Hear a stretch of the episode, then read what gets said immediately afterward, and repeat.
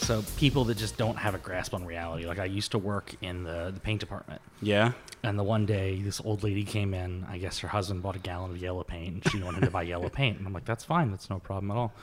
Customer service is right there. You can return it. and I'll make you whatever you need." Yeah. She's like, "Okay, well, I want blue paint." I'm like, "That's fine. That's fine. Yeah, we can get I you can- blue paint. Yeah, just go return it." And she goes, "Well, Yeah. I don't want to do that." I'm like, "What do you mean?" Why are you here? yeah. And she's Why'd like, you come here? Yeah, and she's like, "Well, I, just, I want, I, I want you to turn this into blue. I'm like, man, I can't turn yellow into blue. Blue eye. Like science says, I can't turn yellow. Into yeah, blue. it's humanly impossible. Yeah. So wait, she did not want to get another can of paint. She was like, Yeah. take this already can of paint that is filled with yellow paint Yes. and just turn it into blue. yes. Use your wizardry, and yeah, Wow. That, uh, I mean, I like to. Uh, I don't try to go straight into wow, what a dick. But there are some times where I just go, like, wow, what an Oh asshole. no, I, I completely agree, and, it- and it's one of those things. Look, I'm I'm really hard to upset. So there's a lot of stuff. It's like, okay, you were dumb, and I'm just gonna laugh about you. Yeah, it was just And- like, all right, that was a little intense. Might need to cool down just a little bit mentally, but like, it's not gonna. I don't really care about you. Yeah, It's just- yeah, Uh, It's especially like before I worked at Lowe's, uh, my first job out of college, I spent four years working at a group home taking care of intellectual disabled and physical disabled adults. really. Yeah, so Wow. Okay, so like, wait, like right after you got out of college, you Yeah. were working at this place. yeah, And, bas- basically, um, I dropped out. We'll get into some of that because some of that's mental health related. oh yeah. Oh nice. But I was there. I was there for four years. I but I dropped out because I changed majors a bunch of times and wasn't going to classes because of depression. Oh, and yeah. lots of other things too. But uh, so then I moved to Pittsburgh full time uh, that fall, and I just took me a while to find a job. And a friend of mine was applying at this place, and I was like, "Shit, I just I need a job." Yeah. So I will apply for this job, and I worked at a group home taking care of uh, three. It's, it looks like a regular house, you know, not the Okay. big facility. Um, But it's all people who are um, intellectually disabled, okay. uh, what does that mean? Intellectually mm, disabled. mental retardation. oh okay. It's just like a nicer way to put it. Alrighty. Yeah. Uh, so, and, and everybody had different levels. Like the one guy at the house, uh, all, they weren't all, the company wasn't for all seniors, but the house I was at was three senior citizens. Okay. So like the one guy, um, if you caught him on a good day, you think he's like just a slow old man in a wheelchair. He was born without like a mental disability, but he had some kind of seizure disorder. And when he was like in 15 or so, they tried to do some kind of surgery and nicked something in his brain. oh god. Yeah, and he just like stopped developing. How old was he when this happened? Is he a teenager? Oh god. And So he was just like, so he was stuck in that mindset for Yeah. the rest of his life. kind of yeah. I mean, like he's an adult. Like he knows he's 60. He knows you know. Oh, okay. But but in terms of how our brains develop, Oh. it didn't continue. His brain didn't continue to develop. like he reads at like a 12 year old Uh, Well, level. uh, or kind of like- yeah and Then he, and then he also had like uh, some strokes later on and things like that so his left side just didn't work My God. um, so but like if you caught him on a good day like he'd, he'd joke with you you could be like his name was jerry he'd be like hey jerry how do you feel he'd go with my hands oh. uh, you know like, he, like he'd be a smart ass with oh, you yeah, like old guy humor. yeah exactly yeah, you know but then if you caught him on a bad day he'd be you know a little worse and Yeah, then there was pissy, another- yeah. yeah and then there was another guy at the house um, who grew up in like the old state-run institution system, which is closer to living in a prison than living in like a place designed to take care of you. Uh, he's legally blind, completely nonverbal, mentally maybe five years old. Wow! And I did that job for like four years. Really? So Did you work with that guy a lot? Yeah, it was those three guys for four years. Oh. Yeah. it was just those three guys living there? Yeah. Wow. Because the the idea of, of these kind of things is to make it feel like you're living just like a normal house. It's not like you're in a big facility. It's not you know Oh, it's like it's not crowded. Yeah, You're so just so the it's three yeah, of you, so yeah, so it's just a three bedroom house, and then you've got staff there twenty four hours a day. So you would all like um switch out throughout the day. Yeah, like I we like let's say I was working like uh, three to eleven, Okay. so I'd show up at three o'clock, and I'm there at the house till eleven o'clock. The midnight shift person shows up at eleven. I get to go home. Yeah. So the the idea is to have the clients be as independent as possible, Yeah. but realistically, that's still not super independent. Yeah. Um, so sometimes it's just a thing of like, oh, hey, you know, this guy gets 14 different medications a day. So and you have to remind that guy. Well, no, you give them to them. Like, Oh, the, yeah. like the like the idea is to get them to a point where they could take their own meds. yeah, But like for the guy who was mentally five years old and legally blind and nonverbal, he's not going to be able to give himself his own meds. oh yeah. I mean, was it like hard to give that guy his meds? No, I mean he he's he's used to the routine, and and you, you kind of look because he understands all the words you say to him. He just can't speak. Oh, okay. He like he can look "Mm-mm" and grunt and make no- like make noises and stuff. And he Yeah. will he doesn't he didn't know sign proper sign language, but he like had his own little system. Like if he's like if he was hungry, he'd go like mm, like that. Yeah. Um, Uh, Okay. but it- For it's- the for the podcast people, Zach oh, was we're recording already. Yeah, yeah, yeah, yeah. okay, I'm, oh, I'm talking sorry. to Zach. Oh, I I'm didn't talking realize to we started to record already. Yeah, yeah. That's how I do it. I Okay, just, I, cool. I, just dive right in. I'm talking. okay, to, yeah. So I made I made kind of like a hand motion, like a like a like spooning things very quickly into your mouth. Okay. Yes. Yes. Zach described it perfectly. I'm talking to Zach Funk. Thank you for coming on. My pleasure to be here. Yeah. Uh, I I've seen you perform only a, a handful of times, but like it's really from like following you on like social media. I felt like oh I could talk to this guy. Yeah. Because we like we're both we go through a lot of things mentally, and I feel like oh I want to talk to this guy. Well, I appreciate that. Thank you. Glad to be here. Okay, so uh, I listened to a little bit of your stand-up album, and you grew up in Lancaster. Uh, yeah, I'm, I'm from a town called Ephrata, which is in Mm. Ephrata? Lancaster County. okay. Um, a lot of main roads run through Ephrata, like uh, 222, 322, 272. All go through Ephrata. yeah. Um, it's it's a place that it's grown more since I left. It was never like a super super small town. yeah. Um, but it was one of those things. It was like it was founded in like the early 1700s by basically a cult. Oh, really? I mean, they, they considered themselves Christian, but it was a nu- it was a it was an it was an extreme enough belief in a small enough number that if you asked me, they were a cult. they were a cult. Okay. uh, so, like, would they be considered Christians now? I mean, they believed in God and Jesus and stuff, but like it was it was one of those things where they were called the cloister. They founded the town. Yeah. Um, they believed sex was so sinful you shouldn't even have it for the sake of reproduction. really? So it was like the Shakers and things like that. You could only join. They didn't procreate. Um, they slept on wooden beds with like just wooden blocks as pillows. Um, they believed buildings could be built at like evil angles. So like if the building was built the wrong way, like facing the wrong way, you could cause people to act poorly. Really? Um, but like the guy who founded the town was this really smart guy who, uh, like, uh, sometime after the after the revolution, like one of the founding fathers went to this guy to like, hey, we need you to like translate the Declaration of Independence into a few languages.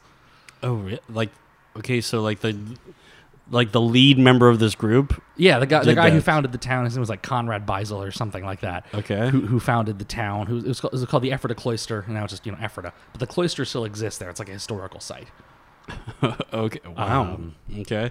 so So, you does can- this cult still exist? Are there? No, no. The Yeah. last of their members died out.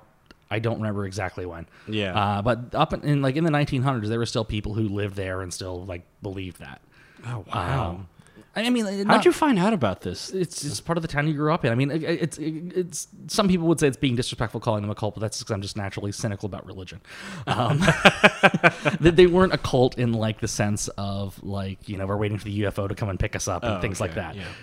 Um, I, I had a joke a very very long time ago that I never got to work about. You know the difference between like a cult, a sect, and a proper religion is just your numbers. Because it's, al- it's always crazy, but then enough people believe it, and then okay, now it's valid. No, it's valid. Yeah. So We can le- legitimately call it a religion. Yeah, Like, you don't pay taxes anymore. Congratulations. Woo! Yeah. So, but yeah, so it was like a sect of Christianity, like a split off of the Shakers, and um, just that's so it's this small town in Lancaster County, well, smallish. It's it's I don't know, it's a town. it's a town. Yeah, Okay. uh, but like the town, like in that area. Like, did it? uh, Was it like a legit like small town? Did you have like chain restaurants? Oh or- yeah, oh yeah, we definitely had all that stuff. Like, 'cause, uh, like I said, a lot of major highways and stuff go through the town. Yeah. Um, but it's also like very agricultural area. Like at my high school, you could opt out of science class and take farming. really? Yeah. Instead of going to science class, you could work on a farm, Oh. Okay. which is really cool. Like, we need farmers. I'm, I'm not against that. It's just not who I am. Yeah. I'm, I'm someone who, like, by the time I was 11, I was like, all right, I know I'm not going to stay here. Yeah. I want to get the hell out of here. yeah, I, I, li- I love my family and friends that are back there, but it's just, it's not my kind of area. I'm much more of a city person. It's, it's one of those places, uh, you know, the Pennsylvania, central Pennsylvania, where people, you know, proudly fly a Confederate flag and, and hate black people. Meanwhile, there wasn't a single black kid at my high school. Really? And- yeah. But like, did you hear that kind of like talk growing up? I mean, not not from people I was friends with, but definitely happened in the area. Oh yeah. Like I, mean- I, luckily, you know, didn't have any family or, or friends, but uh, you know, I, as someone who was uh, very secular and very liberal, uh, very young, just because I was that weird kid who watched the news like with their parents. And Yeah, I things. remember I heard, uh, I only listened to a couple tracks off the album, but I remember you saying, like, you would get as excited about uh, Saturday morning cartoons as you would on Sundays for Meet the Press. Yeah, like that kind of thing. You were that into it. yeah, Like, you were that. I, I remember in in sixth grade it was the uh, the Bill Clinton Bob Dole election. oh, okay. and uh, I was second run bus, which meant I, I got picked up like on the second run of buses, so I had like 25 minutes to kill every day after school. Yeah. Before a bus came to get me. And the one day, a few teachers are just like in the hallway discussing the upcoming election, and I'm walking by, and they like legitimately stopped me to get my take on the upcoming election. Like, hey, what do you think? Where do you think things are going? How do you feel? Oh, about-" really? Yeah. Because you actually had opinions. You Yeah, were like, I like I watch the news. I I mean I was one of those kids who like I loved books about science and and cultural stuff, and I um Man, I'm so jealous of that. Like I re- cuz like I'm trying to like get into reading now. And I've talked about this so many times on this podcast, but like you like you found these things that you loved at a very young age and you like knew like okay, this is what I want to like these are like I don't know if you would call them hobbies, but it was just like oh, these are the things that I love Yeah. and I want to keep learning about these things. Yeah, well, it's the advantage of, uh, and one of the things I've also found is the advantage because along with living all that stuff since I was a kid, I've I've had mental health issues since I was a kid. Like, I I can I can definitively remember things that I, at the time I wouldn't have known the term like major depressive episode or like anxiety Yeah. attack in third grade. But I Oh, can- yeah, but like- I can remember those things. like you remember like being super depressed Yeah. like when it like when did you find out like because it took me a while to find out about like introversion Yeah. like being introverted and like anxiety and like I mean, I don't remember yeah. the exact like time I learned the. like you I'll- learn the word but yeah yeah, it, just- yeah, it's a lot of like like uh, I like, I don't remember the first time I heard the phrase like existentialism in terms of philosophy, but it's like oh, good, now I have a word instead of a long rambling sentence. just a random explanation It's Yeah. like, this is this thing here it is Here's how I feel about things. Oh no, here's here's the word. here it is just put it just eh, just jam Yeah. it di- right down to a tiny little word Yeah. So uh, for me, like I, I have a lot of mental health issues on both sides of my family. So Yeah. I'm sure I I would have had it genetically otherwise. Uh, and then when I was 11, my dad died in a random car accident. oh yeah Um, just one of those. you were 11 when that happened Yeah, I was in I was in fifth grade. My sister was in kindergarten. kindergarten oh my god Yeah, i mean my dad was forty. wow Yeah. At what year did that happen This was ninety six. 96. Okay, so were you in school when Uh, that happened? or- Kind of. Well, uh, so I mean, it didn't. Ha- I didn't like get pulled out of school, because we found out after the school day had ended. Oh. Um, but I really would have. remem- this- So this is this is a crazy story. Um, Okay. One of you, you ever have those things that happen in life where you, you hear someone tell a story, you're like, okay, like there, that's too much in one day. That doesn't sound like realistic. This is one of those kind of stories. Like the day your dad died? Yeah, or- oh, because I okay. would super remember that day, even if my dad hadn't died that day. Oh, like you talking about like days like you remember to a T? Yeah. Or- Oh, yeah, oh, no, trust me, I do. Yeah. So so even had my dad not died that day, that day would be super memorable and a story I'd still be telling later on. Really? Uh, So it's fifth grade, and you know it's basic public school. Okay. And uh, when it comes to for lunch, you know you have like you tell like oh I want lunch A, lunch B, turn in your ticket. Oh, yeah. Or your pack, you know that kind of stuff. So that day, I guess they were short one ticket. Like one kid didn't pay for their lunch. oh. So they're walking around just trying to figure out, you know, who forgot to turn in their ticket, you know, whatever. Um, nobody, nobody has a ticket. Uh, fifth graders eat last, and my class was one of the last two to eat. So the cap, the cap, we had one of those like you know cafeteria, gym, auditorium combo things. Oh, okay. So it's like two and a half classroom worth of fifth graders left, and uh, the table I was at, they were sure you know somebody must have had the ticket, and so they told everybody to get up against the wall and empty their pockets, like they're gonna find this damn ticket. Okay. So like when you bought your lunch, you put in your ticket? Yeah, like you turned in like a little, like almost like a fair ticket type thing, Oh, okay. and that was because because yeah, so that's that was like how you paid. Like you you had to, mo- yeah. It's anyway not Yeah, super okay. important for the story, but yeah, Sorry. but yeah, no, that's no, I'm was just curious. Yeah, but yeah, so yeah, you turned in your lunch ticket, and that's how they knew like these people paid basically. Yeah. So, uh, being you know, it's fifth grade, you're starting to learn to be a little bit of a smartass and a little bit rebellious. Oh yeah. So a bunch of kids in my class stood up against the wall in like the stop and frisk position Oh. as a joke. Okay. And everybody else laughed because it was funny. yeah. So uh, the like two and a half tables where the fifth graders weren't allowed to go out to recess because you know we were being bad, Yeah. and uh, we all have to stand all along the stage and just wait to go back to class. So the principal, um, this guy who he had taken the previous school year off to go off and get his doctorate in being a principal, which Okay. yeah, and and he was he was an asshole. Like once he got that doctorate, he demanded everyone call him doctor. Like the kindergartners had to call him doctor, which I'm sure was really confusing for them. So wait, wait, wait. He sidebar for Yeah. like a quick second. He quit for a year. Just stopped. Well, like for a like, like year. like he took a sabbatical, A sabbatical. like, to, to go off and get his doctorate in being a principal. So this was his first can year do back, that? apparently so, okay. Oh, or, or okay. whatever or whatever the equivalent doctor is, you know. Call me Doctor Principal. Yeah, Oh, basically. okay. So back to your Uh, story. so Okay. so he's he's just this real like high and mighty full of himself asshole. Oh, oh, God. and he decides this would be a good time to bug one of the kids who was stuck standing on the stage about having a skateboard at school. Because it's 1996, and if you have a skateboard, that means you watch the Bart Simpson and you do the drugs. And oh, okay. yeah, just that kind of thing. Yeah. So the principal goes, and and you technically you're not allowed to have a skateboard at school. He wasn't like doing grinds on the rails or anything. It just he had it with him. Yeah. It was like in the clo coat closet in the classroom. Oh, okay. So that's like like Kelly came to school. I'm Yeah, assuming. exactly. So the principal is trying to pick a fight with a kid, basically. Alrighty. So he goes over, he's like, you know, young man, you know, you're not supposed to have that here. And he's like, yeah, dude, I know. And he's like, you don't call me dude. I am a, I am, I have this doctorate and I will, you know. Yeah. And he start, and the kid has glasses and the principal starts pressing down on the bridge of the kid's glasses, like yelling at the Oh. kid, getting in the kid's face. yeah. And the kid just says, dude, like, I think he said, dude, just like, get your hand off my glasses. Doesn't swear, doesn't raise his voice, nothing. Principal snaps and yells, I'll rip your goddamned head off. Picks the kid up by the neck with both hands, slams him into the side of a trash can, and lets him go. And then looks at the two and a half classrooms full of fifth graders that he just did this in front of. And says, like, kids, what I just did was, was very wrong, and you shouldn't do things like that, and, and, and you can go outside to recess now.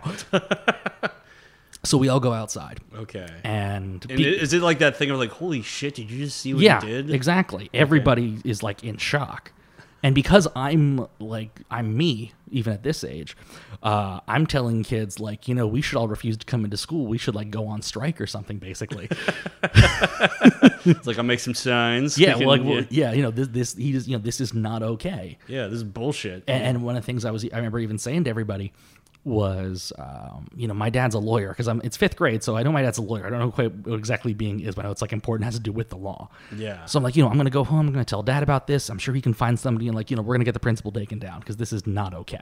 yeah. So I get home, and uh, my sister, who was in kindergarten, she would get babysat uh, just like at a neighbor's house, like three, four houses down the street. Okay. Because I was old enough to be in the house by myself, but my sister wasn't. And so I'm home for a bit, just, you know, hanging out. And usually my dad would call because, like I said, he was a lawyer, but he just had his own little practice, did like family law and will, wills and stuff like that. So he would call before he was about to come home, be like, hey, I'll be home in 20 minutes. You can go get your sister. And he doesn't call, but I figure, like, okay, you know, it's he's running late, whatever. Yeah. My mom gets home before my dad, which is weird because mom almost never gets home before dad. But we're still, we're just, you know, okay, this is, this is. Oh, and weird. your mom didn't even know. Yeah, my mom didn't even know yet. Okay. So we're so we're just like okay. And again, it's it's ninety six. Like dad had a beeper, I think, but it's not like that instant. You know, you couldn't text somebody or call them in the same way like Yeah. you would now. So I'm at our next door neighbor's house, just like shooting basketball with like their neighbor kid who's like a year or two younger than me and and his dad. Uh, and these two cop cars pull up to the front of my house and and they walk into that and they get out and start walking into the house and I try to run into my like the neighbor kid's dad like grabs me and I just I hear my mom literally just screaming from inside the house. And then I guess she must have called my uncle, who was my dad's older brother, uh, who also at the time was my mom's boss. Your mom's boss. so my my uh, my my uncle, my mom works. You said uh, earlier about working like with dental stuff. Uh, my mom works at a dentist office. Oh, really? She, she's front desk, but she used to do like hygienist stuff. Yeah. Um, and uh, both of my dad's brothers are dentists. My mom met my dad through working for his brother. oh, okay. So at the time, she was still working at that office. She doesn't work at that office anymore. Yeah. Uh, so so she calls my uncle, and you know he comes over and sits me down and and yeah, just said you know there was a car accident and my dad's dead.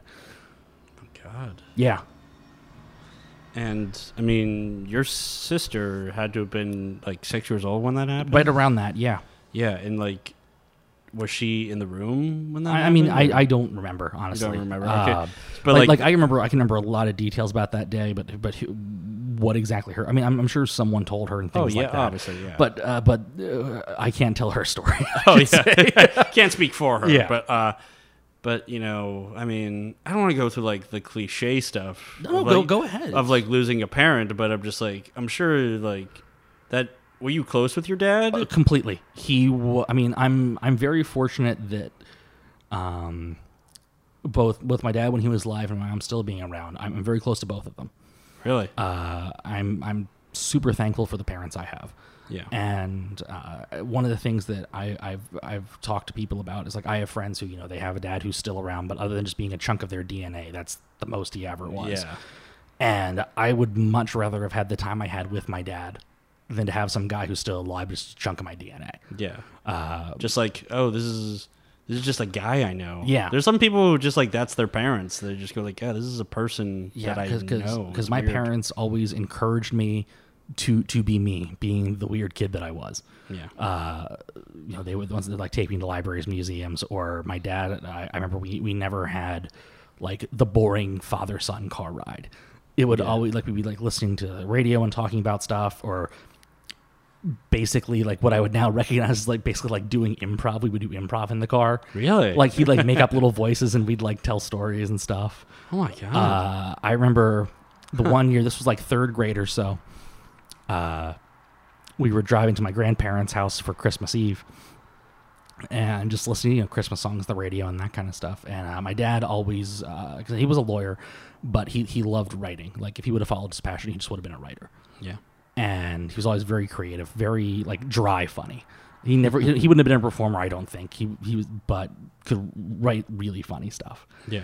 And uh, so we just started. I don't know how I remember how exactly it started, but we just started writing like Christmas parodies, just on the drive to my grandparents' house. Oh, okay. And so as soon as we got there, we're like, we need a pen and paper, and just started writing them out. And they're like they're like you know third grade humor type stuff, like like Silent Night became Silent Gas Oh, okay. yellow you know uh, dashing through the snow became yellow snow like you know yellow snow yellow snow don't eat yellow snow oh what fun it is to watch the people who don't know like, like like that kind of a thing you know just Oh. Yeah. like fun kid songs Yeah. and uh, yeah like like it was that kind of a thing or he he helped coach my baseball team i played baseball that was a thing we both had in common we both loved baseball Yeah. uh, he just legitimately was like my best friend That's awesome. yeah, uh, like I said, I, it's somebody who you know I, I miss every day and was a huge impact on my life. But I, with zero hesitation, would much rather have the eleven or so years I had with the person I had than Mm-hmm. to have some dude who's still alive who's just oh yeah that's my dad he's That's a your person dad. And also, you kind of like had that, or you're like, uh, hmm, how am I trying to word this? You had good memories with your dad. yeah Yeah, and it was just not like, wow, man, I wish I got to know him. You did get to know him. to to an extent I mean there's a difference still between knowing someone as a child versus knowing them as an adult Yeah. Uh, like that's one of the things I, I love. My mom, and I have a just because of going through it. with My dad, my mom, my sister, and I are all very close. We look out for each other. We check in on each other. We keep in touch. Yeah. Uh, Um, and my mom and I like we'll, we'll joke about so much stuff, and just getting getting to know my mom as an adult has been an absolute pleasure. Yeah. Uh, like the one- the one time we did a I and a few other performers did a charity show back home. okay. And so we're at this bar afterwards talking because my mom, my mom's life, she's very extroverted. She's life of the party. Yeah. Uh, so we're out this bar and she's buying drinks to everybody and she comes over to us and we were having a discussion about like marijuana and drugs and what should be legalized and what shouldn't and Yeah. just, just having like just a, just a conversation about it. yeah. And so my mom comes over, she's like, "What are you guys talking about?" And we're like, well, "Whether drugs should be legal or not." And she's like, "Well, what kind of drugs?" She's like, "We're like pot," and she's like, "Pff, "Pot's not a drug. That's just hippie lettuce." and then she walks off. like, wait a minute. I kind of want to pick your brain about that more. Yeah. or I or I remember one time th- this was in high school we were we were driving somewhere and I'm like I've always been a very picky eater. I'm somebody who gets anxious about trying new things just in general, not just food, Yeah. just in life. And she was giving me like the you know the parent parent you need to be more open to the world and try new experiences speech and she's like for example like Like beer. I didn't like beer the first time I tried it, but then I kept drinking it. Eventually, I liked beer. and then she Yeah. called herself. She's like, "Wait, am I just am I talking to my kid in high school and telling him to try beer?" Oh wait, you're in high school when this happened. yeah, yeah, yeah. it's Under, yeah, yeah, underage drink. yeah. Come on, do something crazy. yeah. So, I mean, were you like that as a kid? oh, Were you- not at all. Like I didn't drink till I was twenty three. Oh no! Oh no! No! no, That's what I meant. Where you like you were like um, straight edge. You were like yeah, yeah. I I mean, mean, like you didn't like getting in trouble. no, Or, I like I got detention once in high school, but that was because of a stupid policy they quickly changed. Like, so this was. I I hate the fact that we live in America, and I have to use the phrase. I forget what school shooting this was in response to. oh god. Yeah. But after a school shooting, there was all that. You know, we have to do things to keep the kids safe and blah, blah, blah. So the school district created a policy where you had to wear your student ID like on a lanyard. Yeah. And that was their big response to school shootings. And I was like, what? But like this, you know, those were kids that shot up the other schools and the lanyards aren't bulletproof or anything. Like, Yeah, what are you it's not afraid? gonna Like some, save ho- you. like some homeless junkie with a, with a gun's going to come in. Hold on. You don't have an ID. We know you're not a student. so if you forgot your ID, you got detention. And the one day I forgot my ID, so I got detention because Oh. like that that's the extent of trouble I got into in high school. yeah, and that's like one of those situations where like, okay, well, you have detention. It was never like it, I'm assuming it wasn't like a big screaming match. oh no, it's like Yeah, I was like, yeah. okay, this is stupid. I'm Yeah, like, okay, they're I like, guess I'll yeah, do we it. know it's stupid because that because that's how I was as a kid. Of like I'm I'm very, I I I like I'm someone who I could never be in the military. I think this is one of the reasons I'm not a religious person is I have a I have a hard time just blindly accepting things. Like Oh. like if it's if I if I think something makes sense, it makes sense, and I'll go along with it. But if, even at like my day job, if like my manager comes up to me and says like, "Hey, you know, we need you to do this today," I'm like, "Okay, I think that's a really bad idea. Let me tell you why." I Oh, really? You you say that at your day job? mean, I mean, I mean, not in like a disrespectful way, Yeah. but if it's like, you know, here's our new strategy to better sell this item, Yeah. and I think, well, okay, well, that, that's an idea, but I, here's what, here's what I think is a better way to do it. Yeah. You know, I'll tell I'll tell them, and just you know, if, if, if they disagree, then fine, I understand. I have to do it, Yeah. but I will be like, hey, what about this? Wow. I'm I'm jealous of that cuz like uh, I mean like I grew up always just, you know, accepting what was around me. yeah. and I'm think I'm starting to get that now in my mid twenties. I mean, I'm tw- I turned 27 a few weeks ago, Yeah. and yeah, I just always accepted everything. It was just like I never second guessed anything, and even at work, I'm just kind of like, oh, alrighty, well, I guess I'll just accept this. I Yeah. guess even like now. And I'm really jealous of people who can just flat out say like, yeah, you know, what, I- I'm not fully sure that's gonna work. I, I think it has to come with just I, I I have a great sense of, of self. Like no matter how no matter how good I feel in it, no matter- no matter how depressed I feel, I know who I am. I know what I'm good at. I know what my strengths are. I know what my weaknesses are. How long did it take you to get to that feeling though? I don't know. Like I mean, like- was there a time where you didn't feel like that, and it was just? I mean, I mean like- bad? Like, I mean, there's like the time after like the year or two after my dad died where it was just okay. I'm just nothing but depressed and life is meaningless. did you like ignore friends? Did you? Um, I, was I it don't know. I that mean, bad? I, I had friends, but it was, it's also it's that thing like it's like it's seventh eighth grade. You're getting you're getting like sixth seventh you know grade. You're getting out of elementary school. You're starting to become not an adult, but you're less of a kid. So you're falling out with different friends, and yeah, it's just it's a weird transition. you're learning how to be mean. You like you start seeing kids like Yeah, that's like around the time where I started noticing kids being assholes. I I can remember that way younger just because Oh, yeah. I, wa- I was always just the weird kid. Yeah, Um, and like kids would just come up to you and just like flat out just insult you to your face. Yeah, and- oh yeah, like. And I, I, being a sensitive guy Yeah. and like having like someone come up to you and just being like, "Hey, what's up, pussy?" and I'm like, "Oh, what?"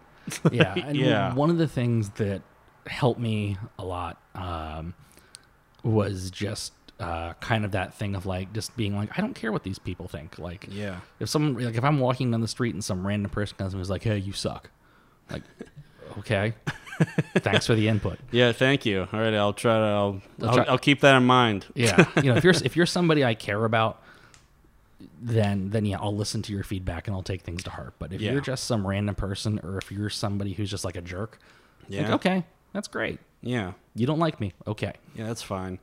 I I'm getting better at that now. Uh, I mean, there are times where like, uh, I can't even like fucking describe it yet. Like, like this is my bread and butter. Like talking about like depression and Oh, I, anxiety. I love this kind of stuff. So yeah, go on. yeah, I mean, like uh, repeating myself, but like I am slowly getting to that. But there are those times where just like like almost like anything can just trigger my anxiety. Oh, yeah. It has to be it can be like nothing. And it's just at the end of the day, I'm exhausted. Everyone at my job is like being even more talkative because they're like fried Yeah. and then I'm shutting down, but they're more energetic. Mm-hmm. And then that could make me feel weird, or if like you know, if I'm just like I don't know what it is because I'm just like this ball of anxiety, I- I- and sometimes like I need my alone time, but I go like oh I can't like hide if I'm at work. But you can to a certain extent. Yeah, like like I'm I'm somebody who one of the one of the things that uh like I, I'm much more comfortable with with who I am now because there's a difference between knowing who you are and being comfortable with who you are. I've always known who I am. It's taken me a long time to get comfortable with who I am yeah. Why were you uncomfortable with who you were though? Um, because I didn't like myself. oh yeah, like what about you? Didn't you like? Were you just like oh I'm into I all this nerdy stuff? No, No- I, I never I never felt bad about that. Just Yeah. just um I'm somebody who like I remember uh I like I I was I was always a smart kid and uh, and smart as an adult, but like I think I graduated high school with like a C plus average. oh really? Uh, I dropped out of college twice. really? Yeah, Yeah, Whoa, whoa, wait a minute. Like, where did you go to college? uh, Plain Park. That's what brought me to Pittsburgh. Probably okay. Um, did you drop out of Point Park twice? Yes. Mm-hmm. Or- I see. I went to Point Park for a semester at the end of 2014, and that was at a point like 2014 in general was just a shit year for me. Yeah.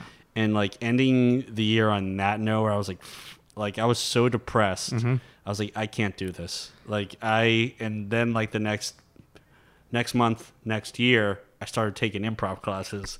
But like, you dropped out of college twice. Was it mainly because of your mental health? that was a big part of it. So, so I, when I when I started, I, I went to Point Park because um, I started off as a journalism major, and I've always because I've always loved writing, and I did the high school newspaper and stuff. So I figured like, okay, journalism can be a way to pay the bills because in like 2003, journalism wasn't totally dead yet. There were still newspapers. Uh-uh. Yeah. and I did that for like a semester and a half, and I just quickly realized that the program made me hate writing. It just turned writing into a math formula. It took all the joy out of it. yeah. And so I left that. I went to secondary ed, uh, teach like high school, and all that was was basically learning how to get kids to pass a standardized test.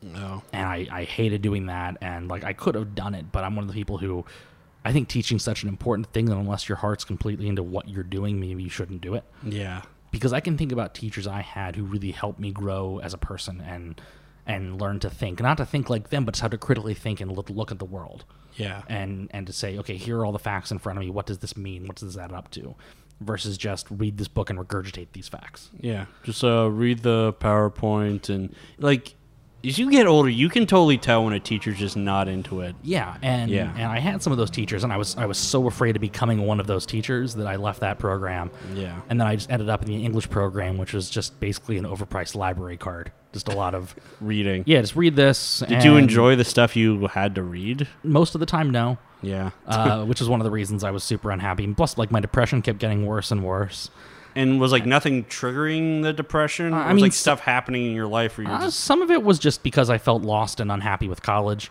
oh yeah. Um, because e- even even like that, it it was never it was never a thing of like I'm gonna go to journalism school and I'm gonna do this and I'm gonna do this. It's like well, I guess I, sm- I guess I'm supposed to go to college. I guess I'm supposed to go do this. yeah. So this is what I'll do. Ah, like And the fucking thing you just noticed was like, oh, I'm supposed to do this. Like I'm supposed to get married. I'm supposed to have kids. Yeah. I'm supposed to do this shit and that shit and that shit, and then that can fucking mess with your head. Yeah, Yeah. And, and I remember like my, my plan. ori- I originally I, I wanted to go to some kind of schooling and continue things, but I wanted to take a year off just to like figure out what I wanted to do. Yeah. but that was that was a no no, and so I went to college uh, to, to get a bunch of stuff. And Did my- your parent? Did yeah, your my mom? say Yeah, my mom like- really really pushed stuff, and she's and she like she's now even said like she regrets how she handled some of that kind of stuff, and we've Yeah. had a lot of good discussions about it. Um, and I mean it's on me too. I could have stuck up for myself better and things, but um, it was just it's one of those things where I'm somebody who uh, I can't fake enthusiasm. If I care about something, I will go above and beyond. Like I remember I had this uh, 10th grade English class that I loved Yeah. and we read this ridiculous uh, Russian short story. It was a, it was a well written short story uh, called "The Young Man Who Flew Past," and it- Okay. it's like a six page short story, maybe a little bit longer. But uh, the, the basic premise is there's this wife having an affair with a dude. Husband husband comes home, screams at them both, and throws the dude out the window. And they live on like the sixth or seventh story of the building. So Okay. the story is everything the guy sees and thinks as he falls to his death. Really? Yeah, it's a it's a neat story, but which some of it's looking back on his life, but then the story gets to this point of like, you know, as he fell past the fifth floor, he looked in and saw this scene, which reflect made him reflect on this from his life. And Yeah. like it just it just it, it got to a certain point where it just like felt ridiculous yeah.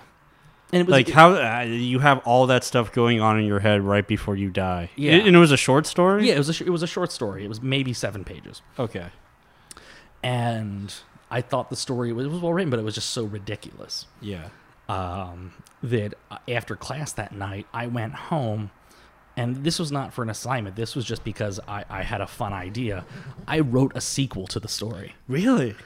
Did you give it to your teacher? oh hell yeah she loved it she thought it was hilarious Oh, that's awesome. Uh, the sequel I wrote was then called The Woman Who Went Plummeting Downward, uh, where the husband then throws the wife out the window. So it's everything the wife sees and thinks while she falls. yeah. But it takes everything to an exaggerated stance. Like in the original story, like the guy, as he's falling through in one of the windows, he sees like a young man studying a book and it makes him think about like, oh, he wishes he would have focused more on school and been more academic and you know things like that whereas in my version the wife as she falls down she's able to read the paper the guy is writing and it's full of factual errors and it makes her think about her own stupid children like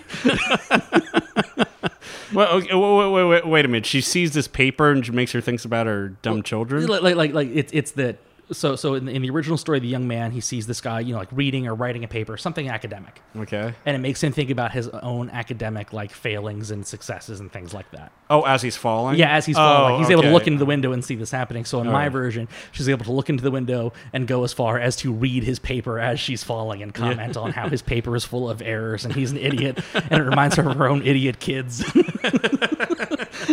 So you have a lot in common with my son, yeah my uh, dumbass yeah. son. Yeah. yeah so so that and that wasn't even like that wasn't for a grade that was just something that i thought was fun to do and then my teacher like a few like told me like she would show i don't know if she if she still does or did but at least for the next two three years like she would actually show my story to her classes after they read that Really? because she thought it was just that good and that neat That's really cool. Dude. yeah so if i'm somebody who if, if i care about stuff i really deeply care about it and will bust my ass to do it but if i don't care i can't fake caring like, Yeah. like i would like i had this um like I, I talked about how i'd get so frustrated with classes where it's just about regurgitating things Yeah. you know read this story and write the same paper that people have been writing since 1657 Yeah.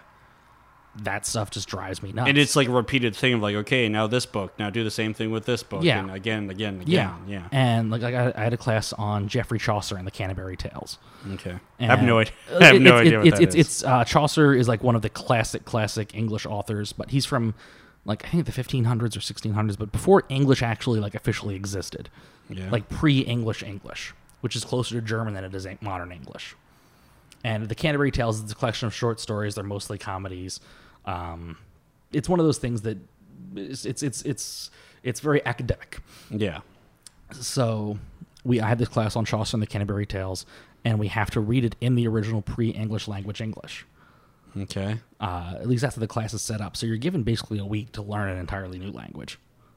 And I, oh, like the old English. Uh, Yeah. Okay. it goes like one hath shield and shoulder and rotten, and it's Oh, okay. yeah, like it's not even close. It's because it's closer to German, but it's it's weird. See, that would be my like fake enthusiasm type of thing. I'm like, ah, crap. Yeah, I'll and- try and- to like. and I just I couldn't I couldn't learn the language. I couldn't get into the class. And my classmates were like, "Yeah, we just read the translated version." I'm like, yeah, but that's not how the class is set up. Oh, you didn't want to like cheat your way through. You wanted to like commit. and, Well, like uh, to, to me, to me, it I- I'm I, I get stubborn about the, those things if, if I if I really think I'm right about something, and so I thought like this class is bullshit, and so if it's set up as a bullshit class, I'm going to take it as a bullshit class, and if I fail it, I fail because it's a bullshit class, okay. uh, not because of my own ability. and I ended up dropping the class um, because I knew I would fail it, and that was the guy who was also like the advisor and the head of my department.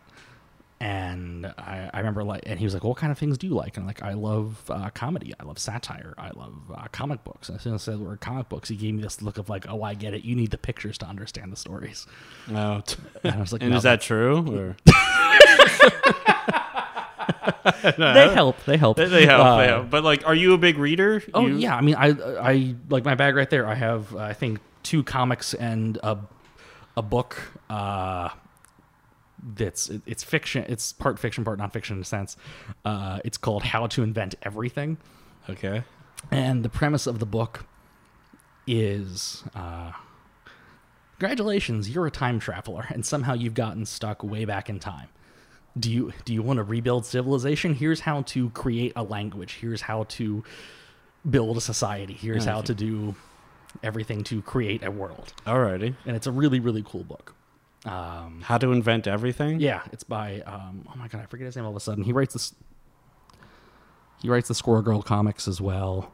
And- Squirrel girl. Squirrel Girl, yes, one of the the unbeatable Squirrel Girl, Oh, nice. uh, who's who's, a, who's one of my absolute favorite characters. Oh, Ryan North, Ryan North, Ryan uh, North, is- okay. is, the author's name. It's a, I'll it's, a, do- it's a great book. Okay, so wait, uh, let's backtrack a little bit. Okay. was this a college class or was this a high school class? The, the Chaucer class was college. College. Okay, and was this first time through college or this, this, second this, time? this was first time through college. Okay. And then the the other thing that also attributed so I was just I was really unhappy because my classes didn't feel fulfilling.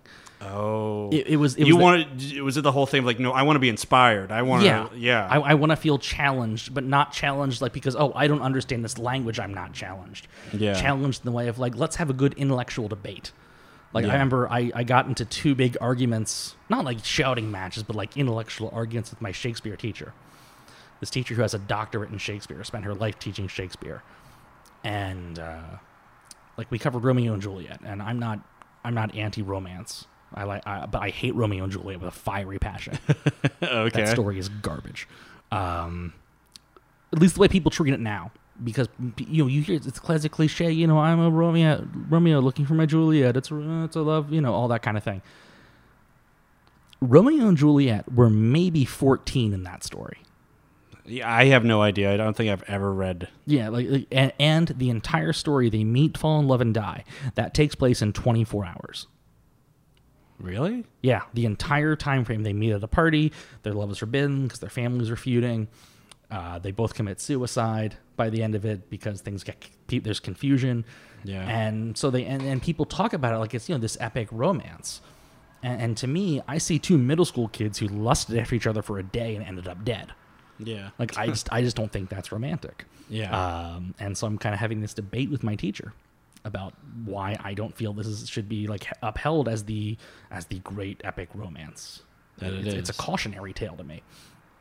And I remember like I turned to the class, I was like, okay, everybody, think about like your first middle school crush. yeah. Do you think they were worth killing yourself over? Yeah. Because that's what Romeo and Juliet is. It's a middle school crush Yeah. and and so my teacher disagrees with that and she's like you know well, at least you know while they are dead in this by the end of the story they are then together for the af- and together forever in the afterlife and Yeah. i'm like okay fine let's let's run with that idea like i didn't prepare for this argument i'm just going yeah. and i said to my teacher okay romeo and juliet are together forever in the afterlife this is 1500s uh, if not sicily that general section of italy they would have been catholic in catholicism you commit suicide you go straight to hell Yeah. so my teacher, with a doctorate, had never thought of the Romeo and Juliet are in hell angle. Really? Did so? What did she respond with? She just she just looked like I punched her, like she was speechless. And so it was so it was that thing of like, all right, I like why am I taking this class? If I'm able to have this debate with with my teacher as a doctor as teaching this class, Yeah, what am I gaining by sitting in this class? yeah, like, like I I know I'm someone who is intellectually and uh, ability has enough ability to have the piece of paper that says I'm a smart person, but I and you're can't- confident in that. You are comfortable saying that, like, Yeah. I'm smart. I know things. I, and and I don't mean that in an egotistical way because there because there's a hell of a lot more I don't know than I know. Yeah. Because that's a- any any person who who has any sense should know that you, there's so much more in the world that you could ever. oh know. yeah. But It's humanly impossible to know Yeah. everything. but I I can't jump through the hoops. Like it's you know do uh, here's this high you know in high school here here's what we covered today in class. Now go home and do this word search that recaps everything we did today in class. Well, I, I was in class. I know what we did. Why do I have to do this word search? Yeah. Well, because you're supposed to, but I already know this stuff. This doesn't benefit me in any way. Yeah. I'd It's rather just be- reminding what we went over. Yeah. Yeah. So I, I, I have trouble with that. And This is then- the college class? I mean, I didn't, I didn't have word searches in college, but that was, but Yeah. but yeah, this was this was a Shakespeare college class, and the other thing too was so I was I was just com- completely unfulfilled. I was depressed. I wasn't doing anything, um, and I've had uh, insomnia trouble since I was a kid as well. I just, I've Yeah. always had trouble sleeping, and when I was in college, my doctor gave me a prescription for Ambien. Okay. And to skip a bunch of steps, uh, I eventually became uh, somewhat dependent on that. Oh. And uh, Like addicted? I wouldn't. I don't, I don't know, but it was it was definitely like taking it to the point where it was a problem. oh, really? Uh, so like when I started taking it, uh, I could take half an Ambien, and at the time I didn't drink. But looking back, I could take half an Ambien, and in like 20 minutes be drunk wasted, and another 10 minutes after that be asleep for eight to 10 hours. It was Yeah. amazing. yeah. As someone who just does generally have trouble sleeping, like it was great. To- Yeah. and, and I wasn't taking it to like to have fun. It's um, I need to sleep tonight. yeah. And 30 pills would last me a few months because I was taking half a pill occasionally. Okay. But then as classes got worse and I got more and more depressed, I was taking it more often because then there's that thing of, hey, if I'm asleep, I'm not freaking out about things. Yeah. So I hit a point where I could take an entire Ambien and I would get really high, for lack of a better phrase, but I wouldn't fall asleep. And so I talked to my doctor and he's like, well, if you need to, you can take a Ambien and a half or something. Yeah. and eventually i just kept building up a tolerance and so I, I would go through 30 pills in less than 30 days even Jesus. and i hit a point where I, i'm never sure if i should say i tried to kill myself or not um, because What do you think though? Like what? Well, like, well, what it's- was it- going on in your mind? Well, it's it's here. Here's the best way I can describe it. So, I took a- anytime I would take more than like one, it would be like, okay, I took one. It's been a while. I'm still awake. I'll take another half or something like that. yeah. And the the night I overdosed, I I took either two and a half or three overall throughout the course of the night. And I remember thinking, okay, I know this could kill me. I don't necessarily want it to, but if it does, I'm okay with that.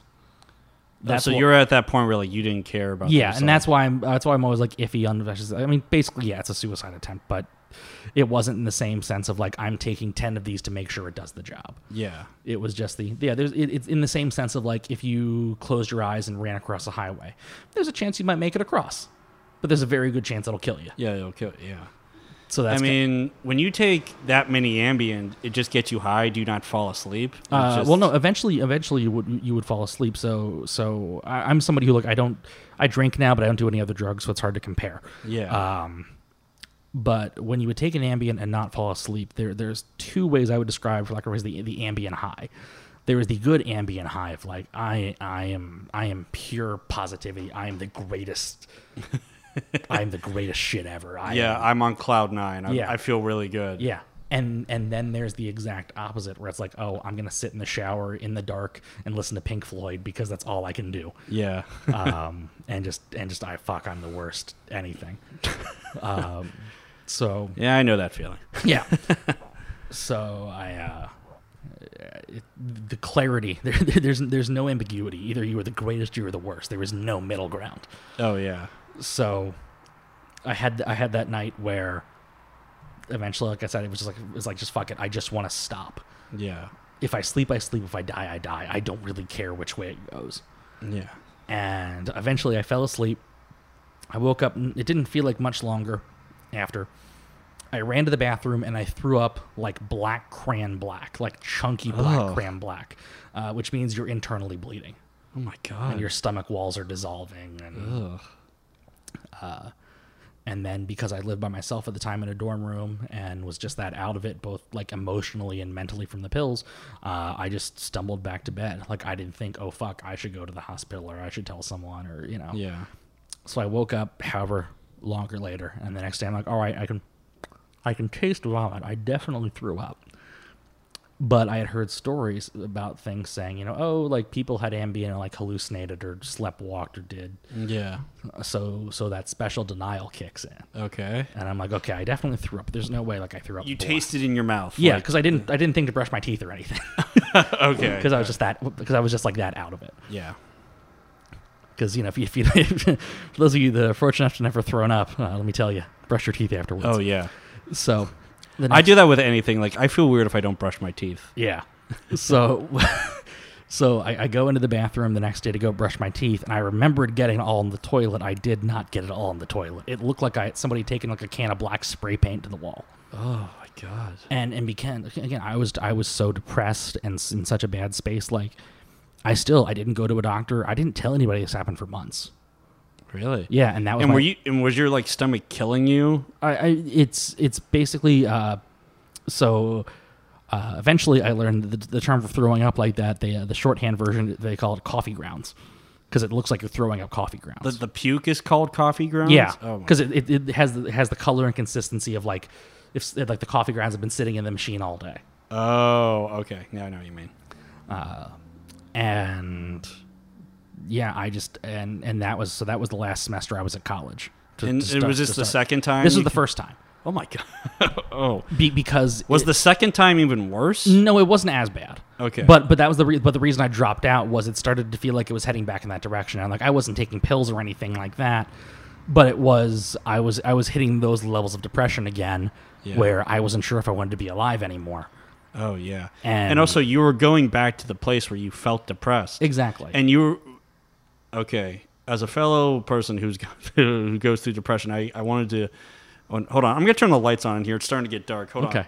fill the time So, uh, yeah, I- basically, I, w- I went back to Point Park uh, mostly because, like, well, I, I knew I had a lot of credits there. I wasn't sure what would transfer, so that was part of it. And also, uh, in the in the few years I had been away, they had started a whole new creative writing program. yeah And so I thought, okay, well, I'll go back and I'll try that. Maybe it'll be a better experience. And I did. Have and were some- you writing before like Yeah, I mean, I, between I, that I've, or- I've always written since I was a kid. Um, that's like been one of the consistent things in your life yeah, writing or performing. Like like lately, I haven't written any stories, but I'm writing stuff for the stage, and I'm you're doing yeah stand up yeah, I'm I'm, some, I'm always creating stuff. okay Um, and I, I did have some really good teachers, but I was just I was in a bad mental place, and I think that brought up a lot of stuff in me again that I really hadn't resolved yeah uh, from the first time I was there. were you going to therapy around Uh, this at that time? point, no, which was one of the things I started later on, and that was you know helpful do you still go to therapy on Mm. occasion.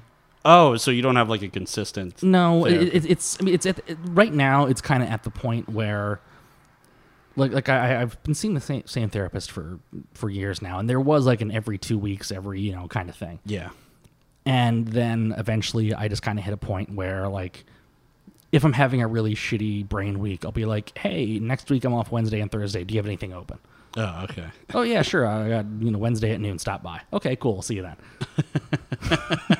well that's good yeah Yeah. so it's so it's it's kind of just a take as needed type thing and, and a lot of the time uh s- when i see my therapist it's a lot of just me saying like all right like here's where i'm at here's what's going on here's how i feel about this yeah does this stuff make sense? Because one of the things that, uh, like, I wouldn't wish the mental health problems on anybody, but the the big advantage I found of dealing with them since I was a kid, knowing that I had these things before my dad died, is uh, being very used to them yeah and like like if if I'm start if I start feeling really down, I can kind of step back and be like, okay, I'm really struggling to function today. Did something happen, or is this just my brain chemicals don't like me today? Shit, I've gone through. I've gone through the same thing, dude. Yeah, We like what I was talking about. Like at work, I just get like super anxious, and I was like, nothing happened. Like I didn't have like a awkward bad experience with anybody. It, it just fucking happens. Mm-hmm. Yeah, yeah, and- and you wonder like why this is happening. And there are times where like like I said before, like oh I need to be alone. But there's times where I just go like something's going on, and I can't really describe it. yeah. And and and one of the things that I really learned. Uh, kind of on my own, and then I told these things to my therapist, like, no, those things make sense. Keep doing those things; those things work for you. Yeah, um, is to be able to say like, okay, like I'm off work today, I feel like garbage.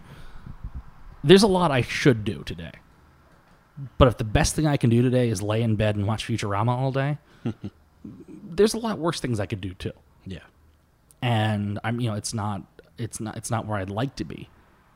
But knowing, knowing your limits, Oh yeah. and and knowing that it's so it's the, the thing I, al- I always say to people when we're having conversation about mental health or even just like she'll say to customers at work like somebody just you, you you make a little foible you make a little mistake you have whatever so yeah that that's being human yeah.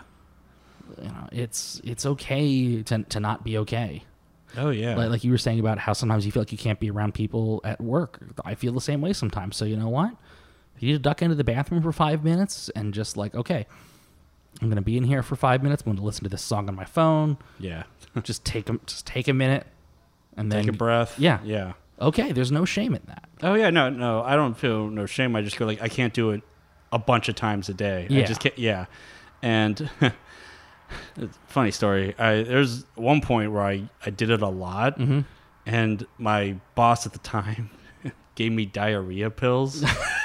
and he was like, "It's like, dude, you're going to the bathroom way too much." I was like, "Take these, man. Trust me, they'll help you." I was like, "Yeah, "Okay, I will, man. I'll Yeah. I'll, I'll give them a try. You You got to keep that bluff going. yeah, yeah, and gotta that's let that shit go through." Yeah, But and yeah, that's one of the things that, that's for me too. Like uh, because I try to be so open about this stuff on stage and off. Like I'm, I'm fairly honest with with my with my job. Where I'll just be like, you know, hey, you know, normally you know I'm super helpful.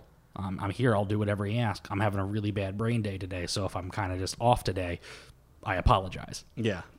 It's not you. Yeah, it's, it's not you if I'm if I'm not running around helping stuff. If I'm not as on. Yeah.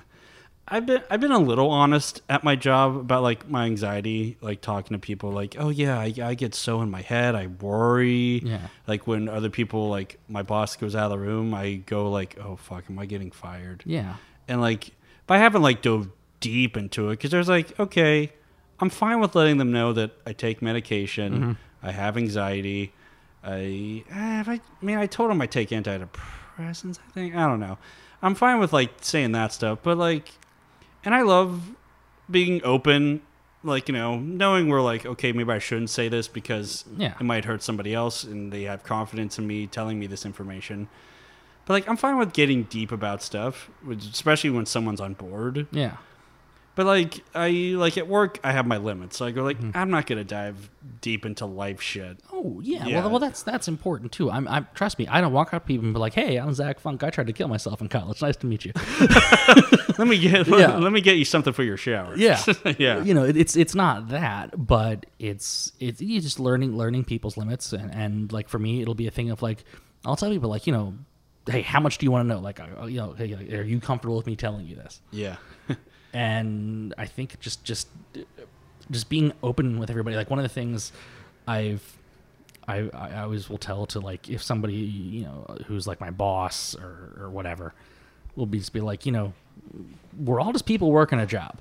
yeah. Like I know the difference between you were talking to me as my manager and the difference of you are talking to me as someone else who just has a job yeah, and is human. Because we're all just people trying to figure this out and get through the day. yeah. And is some people will admit that and some people will be like no fuck it it's not that Yeah. yeah And and, and that's what I try to remind people about. Like I said, like I used to work in the paint department. People would get like really upset sometimes because you know they just can't find the right shade of blue and they're so stressed out because it's the, the living room's going to be off if this shade isn't perfect and ah, Yeah. you know and and I'd say to them you know please don't take this the wrong way like I'm here to help you we'll get this sorted out yeah but if the biggest problem you face today is picking out a shade of blue that's a really good day yeah did they were they pissed when you would say something like that ninety percent of the time they would get.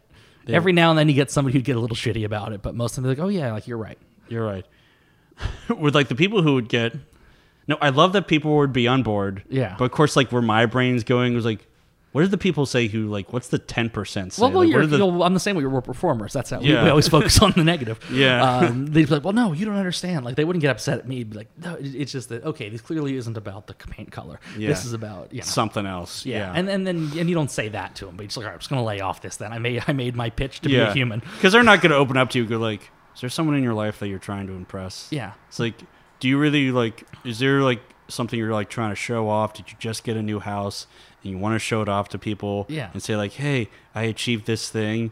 And if it doesn't look so good, people start talking and then you that will hit you mentally and then you're like, "I'm not coming to this store anymore." yeah, yeah, exactly. Yeah, that, that's that's a bit. You know, you, you got to know your limits of those things. Oh, but that's yeah. one of the things like I, I learned so young going through my dad's death and things is you learn just what's worth getting upset about yeah. because uh, like I remember And that I- probably took you some time too. Oh, def- definitely.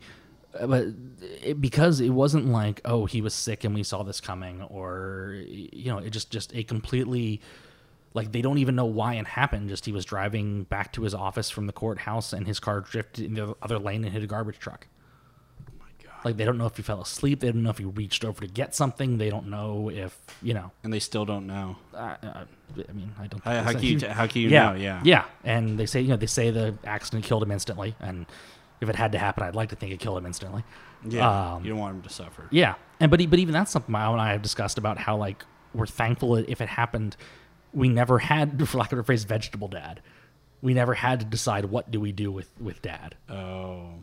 You never had like that kind of stuff. You wouldn't have to like visit a dad who like who's there, but yeah, like, be- because not like like uh, present. yeah, like I talked about my old group home job. Like there are people who who would be in those situa- in those kind of houses, who weren't born with a defect, but like they almost drowned and their brain didn't give out get enough oxygen, and then the rest of their life they weren't themselves. yeah. And so yeah, I'm thankful that if it had to happen, it happened like that, Um 'cause because things could be so, could have been so much worse. But you you learn what's important. You learn that okay, you know, yeah, this person kind of made me upset. Uh, what if this is the last time I see this person? Uh, do I want to be the last thing I ever said to this person? Be you know, hey, fuck you, you ate the last slice of pizza. I hate you. Yeah. And you really think about that stuff like all the time. Yeah, constantly. Yeah. I mean, I think about it sometimes in that way. And there are sometimes where like I like go through a situation like I took a class at Point Park or I just have this weird experience or I take a class somewhere else with just a group of people. Then after it's done, I do have this like feeling of going like I'm probably never going to see most of those people or all of them ever Yeah. again. And that's something I think about a lot. Yeah, and, and that's Yeah. and that's normal. That that's just life going on. What I, what I'm talking about more so is is holding on to like anger and resentment and things like that. You know- Mm, grudges, you know, yeah. yeah, you know, people people fall in and out of your life, Yeah. and that's just that's being human. That's growing up. That's whatever you want to call it. But Oh yeah. uh, there's a uh, someone who's very much a big inspiration to me, both as a performer and as a person, is uh, Henry Rollins. If you're familiar with him, Oh, the Black Flag singer. Dude, uh, Oh, yeah. yeah, uh, among among other things. Uh, yeah, yeah, yeah. yeah, I'm, I'm one of those Henry people. I'm sorry, uh, but um, there's this great quote quote from Henry that says, I- if I remember correctly, it's like uh, to hate is to show you still care, Wow. and that's always been very impactful on me because Yeah. because it is to me like if you're somebody who like oh you were really horrible, okay, I just don't care anymore. Yeah. I'm not gonna waste my time. I'm not gonna waste my energy on you, Yeah. Mm. and yeah, Like I still know like I'm still upset about the terrible thing that you did. yeah. But I'm not going to be angry about it anymore. Yeah. I just accepted it. Yeah, it, it happened. You are no longer my friend. You are no longer a part of my life. And you know, I'm I'm sad that what was no longer exists, Yeah. but I'm not going to be upset about it because it's done. It's done. Yeah. And that's a weird thing to go through. Yeah. I mean like have you had like um hmm, have you had like sit downs with people where you apologized and like yeah, I mean, I, I've had I've had things like that, and I've ha- I've had I don't know, I, I I've I've had stuff where like um, about two years ago, I was in a really serious relationship, like to the extent of like we talked about getting married, we talked about the idea of like if we ever have a kid, what do you think about this name if it's a girl, oh my god. like to that level of conversation. okay. And How long were you dating? Uh, it was about a year About a year. but it was it was very I was I don't know intense is the wrong word, but it was uh, I don't know. It's I I had never felt like that with a person before, yeah. and we just clicked and. Especially when you, when I like going through the kind of stuff like I did with my dad, like I've always struggled with the idea of being able to see any kind of a future because there is always that thing of I could be in a random accident. Yeah. I could have a I could have an aneurysm at any point. I could have you know so being able to really think and say like okay, you know like, if you're like you'll be at like a job like well, where do you see yourself in five years like I have no idea yeah.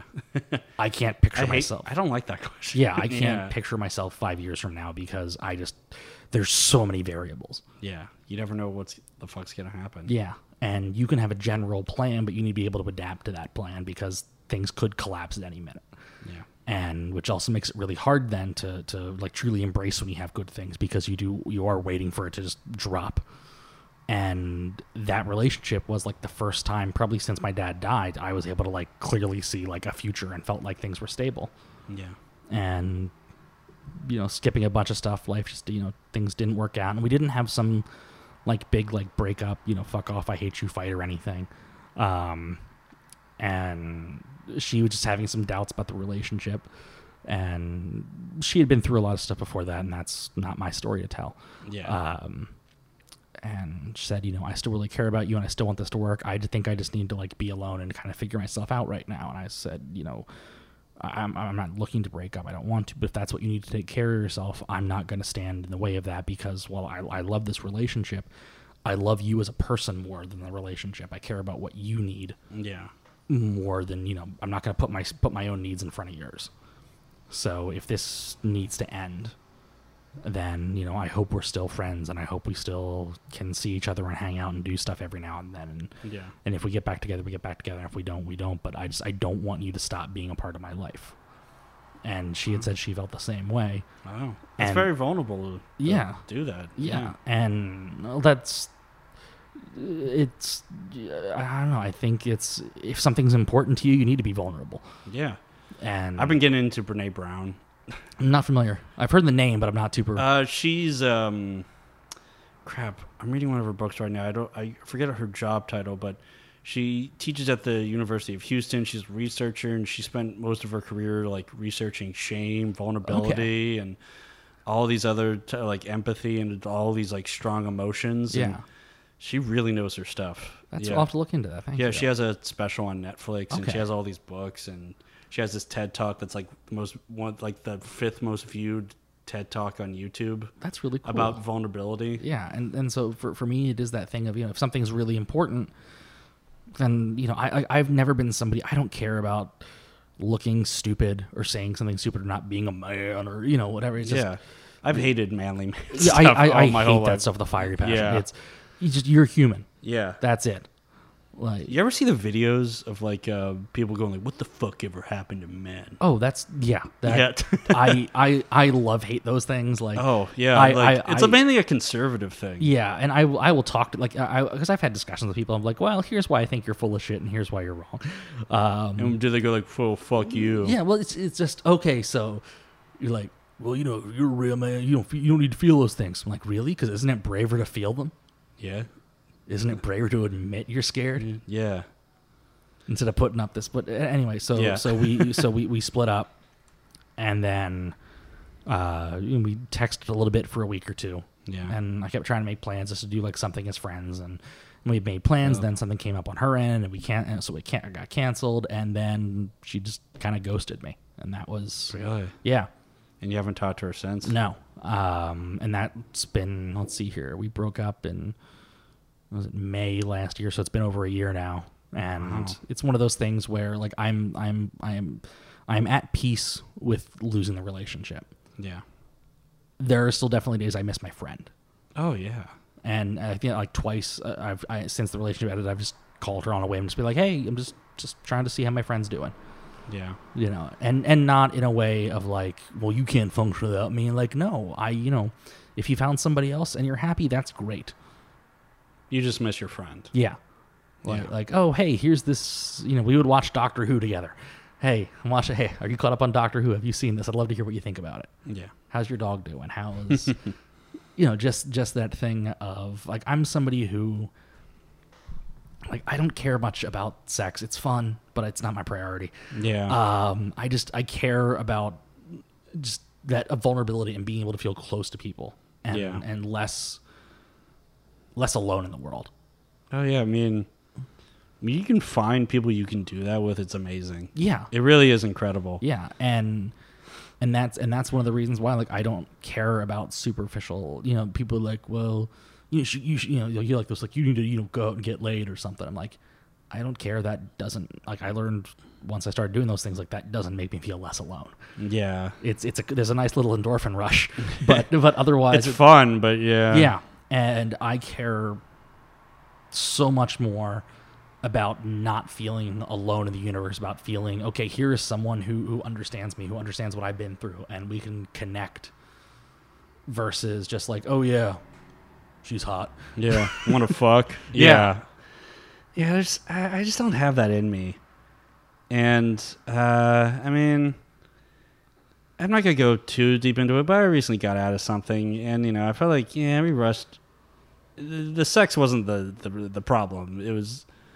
But like, it, like I rushed into like the physical part of it, and I was like, nah. I mean, I should have, like, uh, I kind of liked, I kind of like talking more. Yeah, Yeah. I mean, sex is great, but I'm just like, yeah, I kind of like, you know, the discussing and talking about feeling stuff. yeah, That, pers- uh, like, I can't really describe it now, but like, there's something really special about that that I really appreciate. yeah. Well, so, sometimes like you'll be online, you'll see like that meme was like, sex is great, but you know, have you ever done this or have you ever? And the first time I saw it, I'm like, oh yeah, no, I completely agree with that. Oh wait, that's a joke. Oh, okay, no, that's just how I feel. Yeah. this is my main emotion. Yeah. Uh, Oh, fuck. Wow. um, because because that's that's the thing that really has helped me with with the brain stuff even is just trying to remember that we aren't as alone as we think we are Yeah. and that we're all just people and every you know everybody's broken everybody's trying to f- figure out how to get through the day yeah. and if and the more that we can recognize each other as just as people and and don't get me wrong, I'm not I'm not somebody who thinks like you know you can save the world you can you know I can go around and I can gi- you know give all my money to the charities and do this and do this and that's like that's not realistic Yeah. but if you can uh, I, I'm like I said I'm, I'm uh, earlier I'm I'm not a person of, of faith I'm not anti-religion Yeah. um, if it help whatever you believe helps you be a better person and doesn't hurt other people I will support it yeah. but I've never had anything that makes sense for me so I'm somebody who I don't I don't believe there is anything after this Yeah. and I believe in in free will. I don't believe in destiny. Um, th- I, I like to say that um, I do accept that it could be my fate to not believe in fate, because again, if you're smart enough to know, you could be wrong. Yeah. so, so to me, the the world only is the way it is because we accept it. We individually, we as a town, as a as a nation, as a culture. You know, I, I can go to a pizza place and give them twenty dollars, and they agree that this piece of paper is worth this pizza Yeah. because we as a culture agree it. Yeah. We as a culture say it's not okay to talk about these feelings. We as a culture say it's you know yeah l- you know carry a gun with you at all times. It's okay to Yeah. you know and And it's still being talked about today. exactly yeah. Yeah. A- And so so to me, if the world is the way it is because we agree with it, then if enough people just stop agreeing, maybe you can change things. And like, yeah, I can't, I can't fix the world, but if I can, if I can talk to you and and help you feel more understood Yeah. and uh, and part of something bigger and and just less alone, then maybe that helps somebody else too oh, yeah. you know, I've uh, I've talked. I, I talked my first person out of suicide in tenth grade. I'm at about five now. I say about Really? five because some it's it's always hard to tell you know how severe it is. But like like the like yeah, I'm seriously thinking about kill myself killing myself. I need someone to talk to. I've, I've done that for a few people, Yeah. And be like, I'm here, man. Mm-hmm. Yeah. and and uh, you know, thankfully they're all still here and living and living good lives. And no matter like all, like those are things that help me out on the days where I feel horrible. Like okay, I I, I hate myself today. I, I I'm a failure in comedy. I'm a failure in college. I've got this job that's just a it's just a day job. It's just a means of not being homeless. Yeah. Um, Uh, it's a means of like, I need money. Yeah. you know, I can, even on those days where I, I feel like I'm not anything worthwhile for myself, I can at least step back and be like, okay, but here are the people I have helped. Yeah. And even if I'm not good for myself, I'm good for other people. Yeah. And I guess like Hello, Sound- motorcycle. Hello, motorcycle. Um, well, you're bringing up this all this stuff that I really agree with, and it's just from what I learned just in life in general. I mean, like it's always unintentional for me, but like after certain situations, like I just go like, all right, I learned something. Yeah. Like I go like, now I know like what like going through that what I don't like and how I want to do better at it. Like you know like uh, putting myself out there and like trying to get a relationship. But I'm not like that type of guy who's like Ted Mosby from How I Met Your Mother, Yeah. going like, it's like, okay, I need to be 30 and have my first kid, because I don't think I really want to have kids uh, well, right now. I don't know. Maybe my mind can change in like 10 years. Yeah. But just putting myself out there and like therapy has definitely helped. Just going like, all right, I went through this thing. It's not the end of the world. I don't want to crawl into a hole and die Yeah. and I can and I learned from it, and I know now that like there are certain situations like okay, now I know I can do this thing, so next time like it comes up, I know what to do now, and I know what I like, and I know like I'm learning to like be more honest because I noticed that like I kind of hold in my opinion. That's why I'm so surprised with you who you don't hold in your opinion, Yeah. and I really appreciate that because like I'm a guy who bites his tongue a lot. I go like I don't. I mean, there's there's a difference too between like being like, "Hey, fuck you, I'm right," versus "Let's have a debate about this. Let's have Yeah. a, let's have an intellectual discussion." That that's where I try to come from. The I admit I could be wrong, but let's talk about this. Yeah. Let's talk it out. Yeah. And uh, I wish I could do more of that, but that's why I really like uh, what you were talking about. But yeah, it's uh, it's very interesting. Just like you know, going through all this stuff and just th- like learning, going like, okay, I can do it, yeah, and now I know how to b- maybe do it better, and maybe do it in a way that makes me comfortable, and now and I now know like how to mentally do it better. Uh, it's cool to learn that kind of Yeah, no, stuff. ev- every day, every day is a new deal. Every day is a learning experience, and I'm not. I'm, I'm not somebody who is optimistic enough to ever tell anybody it gets better, yeah. Uh, because because you don't know, You don't know, yeah. and and that's not a knock against like the it gets better movement in terms of like LGBTQ stuff like that. Just just the whole idea of like I, I remember uh, one of the one of the lessons I took away the most after my dad died was all the people who who said they'd be there or said, "Oh well, it's going to be better. You're going to get through this. You're gonna you're." I mean, I got through it, but you when you were a kid and you go through that kind of stuff, so many adults don't think you really understand the words they're saying, like what it means. yeah. And I did, and so then it's like, "Oh no!" So all these people lied to me. This person says, "Well, I'm I'm, I'm going to be here if you need anything," and they say that, and then they leave, Yeah. and then they never check in again. Did you ever try to like call up one of those people? Uh, in you, the- you try to to a certain extent, but it's it's also that thing of like you know you're a kid and you're depressed and you don't have a car and you don't yeah. you know be like hey You're stuck. yeah so uh, And also, like, everyone still says that after someone Yeah. dies. I feel like I've done that, but I'm like, there's a lot of times where I go, like, they're not going to talk to me. yeah and and so so one of the things for me I always try to try to do is just to be as honest with somebody like uh just someone I know had had a parent die recently and we're not super close you know I know them Yeah. and I just said, you know, look, I know you're at a different point in your life. This is a different situation. Um, but if you do want to talk, I'm around. If you don't, like, that's totally cool. Yeah. You know, I don't ever want you to feel pressured or anything like that. But if you need an ear, I'm around. Yeah. And And also, you know how it feels. yeah. Or, or like the, the emptiness of uh, my, my teacher had all the kids in my class like make like homemade, you know, like construction paper cards. Like, you know, we're sorry your dad died. Like, so I got like 30 cards. Yeah. uh, from the kids in my class, and some of them were like, "Oh, like you're one of the bullies that would just like pick on me and be really shitty." And as soon as I got to class, you were just picking on me and being really shitty. Yeah. So this is an empty gesture. Yeah.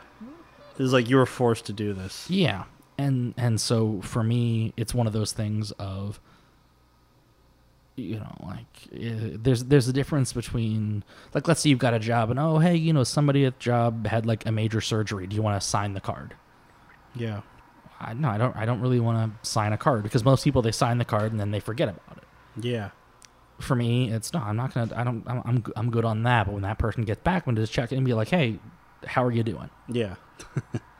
What What's going on? You know, that that thing of I, I hate empty gestures those things that well you're just supposed to do it and uh, i mean there's there's the whole just being nice thing and, and i'm not saying you should be mean but i i hate fake caring Yeah. and and that's the same thing like with school for me is if i if i don't care i just don't care about a class about a person about whatever but if you're somebody who who i care about or at least you haven't given me a reason to not care about you like uh, the one day uh, back at my old group home job um, i was working 3 to 11 uh, all the clients were in bed by 9 o'clock so the last two hours of the night you're just kind of killing time Yeah. and I was working with this lady who I think was in her 50s, um, who was a temp. I'd never met her before, never worked with her again. And so it's like 9:30. We're just kind of hanging around, and I see she just looks like really looks just depressed, like something's going on. I'm just like, hey, I know I'm just this dude at a job that you're working for as a temp at one night, but you don't look okay. yeah. We have an hour and a half to kill. If you want to talk, I'm here. Yeah. If you don't want to, I completely understand Yeah. don't don't feel pressure. But if you need an ear, the you know, we're here. Did she talk to you? Yeah, we talked for an hour and a half. Uh, her sister had just died a few days before, Yeah. and like we spent an hour and a half talking about like grief and coping and life and death. And Yeah. by the end of the shift, um, you know, she had said, um, you know, I, I guess she was a very relig- religious person, and and she said, you know, I think God sent me to this house tonight so I could work with you just to talk to you. And I said, well, yeah, thank you. I really appreciate that because she believes that's true. Yeah. And whether I do or not really isn't important. Yeah. And I appreciate the the gesture of her saying that. And it's it's a thing of that didn't that didn't cost me anything. Just to to take a moment to acknowledge somebody else's humanity. Yeah. And there's so much in our world that I think is a problem because of how we don't take the time to acknowledge each other's humanity. You know, they say like, well, there there's poverty. There's enough money in the world to go around. There's enough food in the world to go around.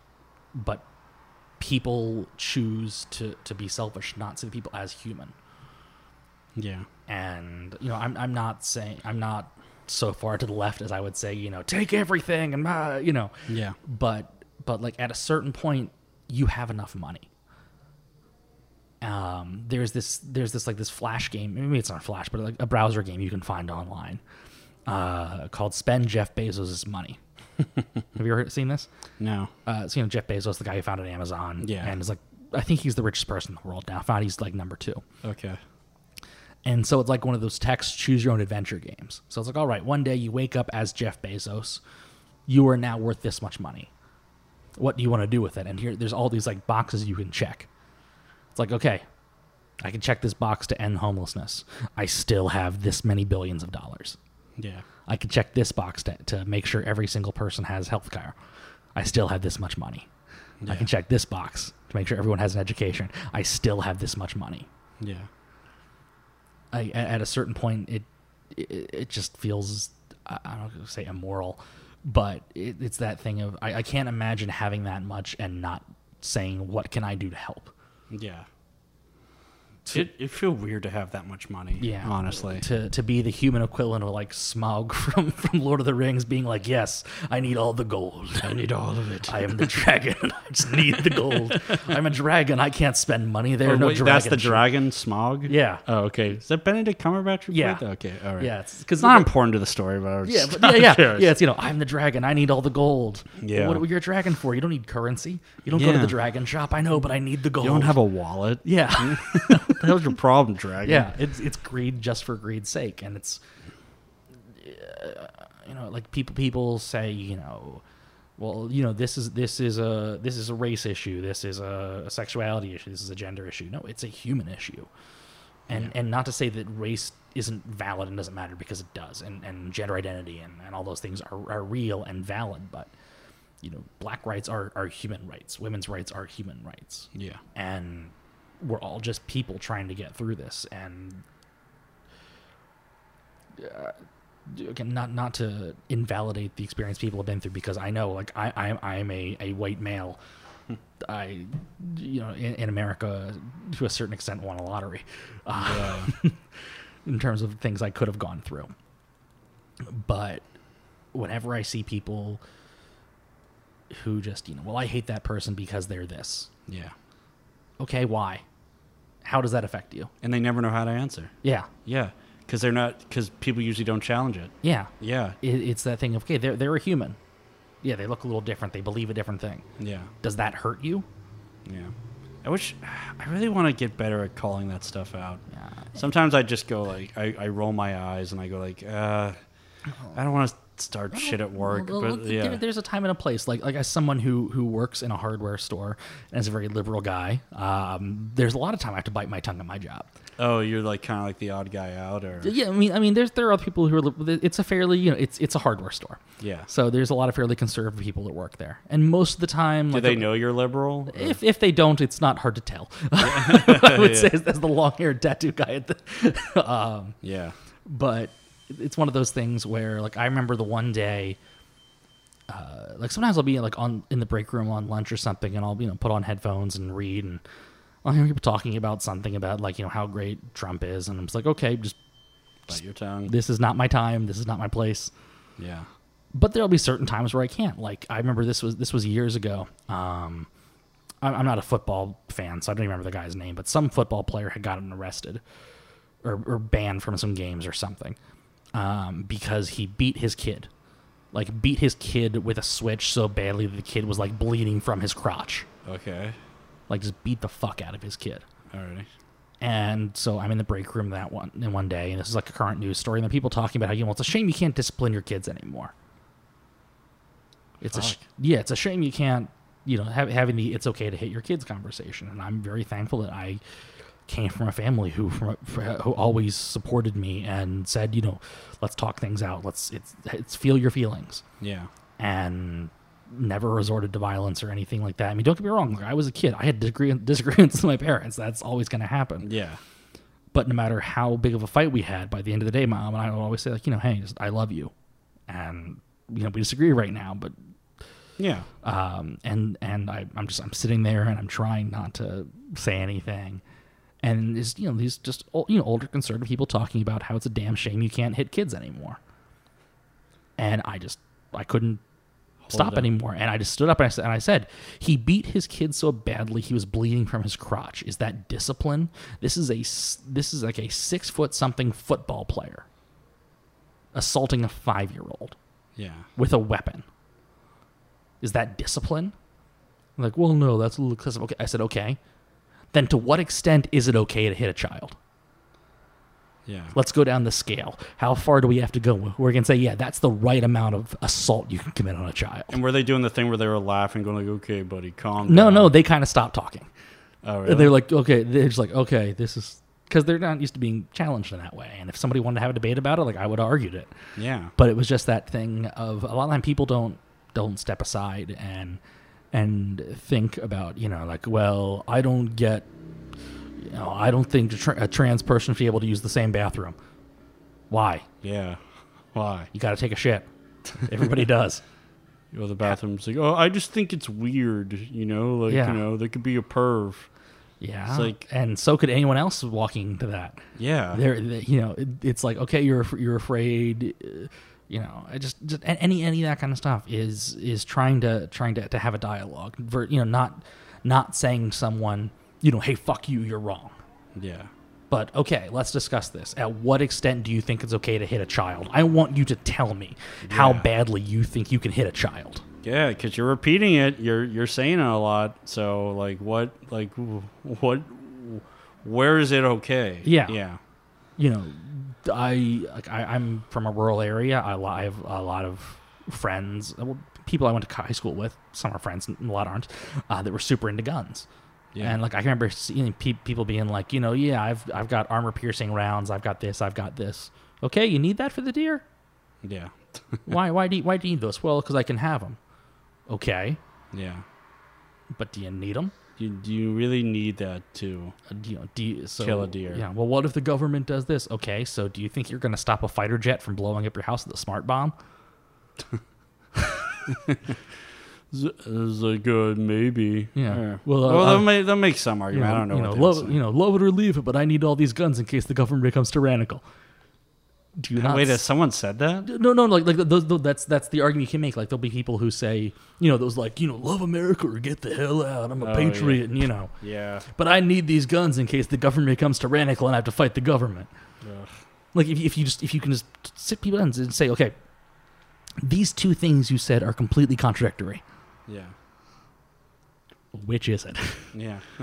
Uh, like like there's um, I love uh, punk music, uh, at least good liberal punk music, uh, and there's this uh, wonderful song by the Dead Kennedys, um, and I've often thought about getting different lines from this as a tattoo. But the song is called uh, "Stars and Stripes of Corruption." Okay. And it's a song from the late '80s, so but it's still very valid today. Yeah.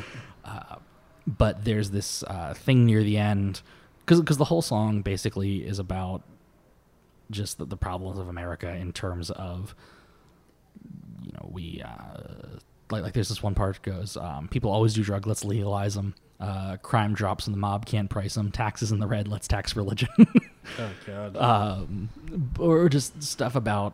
Uh, but there's this this thing in the end where it says like, um, "Look around, we're all people who needs countries anyway." Yeah. And uh, to a certain extent, like I understand the need for borders for for commerce and and things like that. But to me, that's it. We're all just people Yeah. and we're trying to get through this and the fact you know the fact that we are are born in, in america is just dumb luck it doesn't make you better Yeah. it doesn't you know you the fact that you weren't born in like a war torn country that was filled with poverty that is that is a, a blessing for lack of a phrase Yeah. and you know people say you know well they're you know they're you know they're trying to cross the border and okay you know what what would you do for your family Yeah. And there's people who make the argument of going like, you know, hey, there's criminals, you know, stealing kids and like posing as their family. Uh, and there are white people doing that yeah. you know uh, it's just it's it's one of those things of uh, just uh, any any time uh, people look to dehumanize people yeah. it, it turns me off. And it happens on the left and the right because I, I know people who are, are much more liberal than I who are like, oh, that person's a Republican, fuck them, they must be evil. I'm like, no, I, I have friends that are Republicans, Yeah. and I, I there are things I very much disagree with them on, but Any of them comedians? mm, I don't think so. No. Mo- mostly friends from back home. Back home. Oh yeah. Um, but they are people who are like they're Republicans in the sense of like they believe in small government and lower taxation and and things like that. You know, they're not they're not racists. yeah. and if they were racist they wouldn't be my friends Oh yeah. so there's a difference i- in the same sense of like as a kid um, like i would go to church with my dad but i was never that into it it was just a hey jesus and, my, and it was just like a hey jesus said be good to people so be good to people Yeah. and if you're good to people for other reasons that's okay too Yeah. I mean, if you need the church, I mean, uh, hopefully you don't need the church just for that reason, but you know, if you like it for that reason, that's fine. Yeah. I've met religious people that I actually really like. yeah There's a person in the improv community who is a pastor, and she's fantastic. yeah my one of my one of my best friends as a kid and in high school is a pastor's kid and my like best friend as an adult and person i live with right now is, is a different pastor's kid Oh, really? yeah And and is he super religious or No, I mean, I mean he's uh, he, he's a super funny guy. I, I keep one day my schedule and his schedule are working. I'm gonna get him to do. I don't think he'd be a good stand-up. I think he'd be a good improviser. Yeah. Um, and he, he's joked about how uh, on his online dating profile he keeps thinking of starting uh, the, having the first sentence be uh, much like Christ, I am a socialist. like, I want to fuck this guy. Well, in, in, in the sense of like like if you like I, I the thing I, I I will say because uh, as somebody who was not religious as a kid, like I had people not not like trying to beat me up, but like people try to like pick fights with me. Well, you don't believe this. You don't believe in Jesus. You don't, you know. And I'd be like, well, I like Jesus. I think he's a good dude. yeah. I think he's somebody who talked about unconditional love and taking care of each other. Yeah. And the Jesus you're talking about doesn't sound anything like the guy I understand it to be Yeah. you know, eh, so that, that that's kind of it. It for me is well, again, where I said about the idea of, um, have you ever read or heard of um, Cat's Cradle by Kurt Vonnegut? No. Okay, so uh, Cat's Cradle is one of my favorite books. Vonnegut's one of my favorite authors. One of my, my second tattoo was a Kurt Vonnegut tattoo, Okay. and uh, a big chunk of Cat's Cradle, the most most of the story, takes place on a fictional like Caribbean island, and on that island is a local religion that only exists on that island, Alrighty. and the religion admits it's fake basically from the start where it, it's the whole idea of it's called Buchanan, and the the whole thing is I'm mangling the description here, but it's basically if it helps you be a better person, doesn't matter if it's true or not. Yeah. Um, and uh, there's a lot of words made up in the religion. One of those FOMA. FOMA means harmless untruths. Okay. So uh, the the phrase I love from that book is um, "live by the FOMA that make you happy and healthy and brave and kind." Yeah. And so, if that's believing in humanity, if that's believing in Jesus, if that's believing in, in Allah, if that's believing in, in Odin, Yeah. you know, I don't care. If it helps you help people, then that's fantastic. Yeah. And if you use it to justify, you know, like, like you know, you, there's the thing of, you know, Christ going into the temple to kick the money lenders out and, and washing the feet of the poor. and then you see here's the guy who owns the mega church like like, you, like e- even just back home I, I there are places that like it's like this this is like a this is like a convention center complex there's a church that gets used a few hours a week Yeah. think of how many people that are living on the street that could live in this place Yeah. like that's what jesus would want as far as I, my understanding of jesus is Yeah. but then And it- again i'm, I'm a secular asshole so what People are gonna ignore what you're saying. Yeah, because you don't because you don't believe. Um, but I that, mean, at least you're aware of it. uh, yeah, yeah, Yeah. it's it's it's you know ha- having a having a sense of humor about it helps. Yeah. Uh, It is. It's just everything. Everything is just being that we're, we're people and we don't make sense. And like that, that's the reason I called my album "Brains Are Weird." Like whenever um, I, I I have a friend that comes to me or I need to come to myself and and it's like I'm feeling really depressed or I'm feeling really anxious. I'm feeling you know all these things.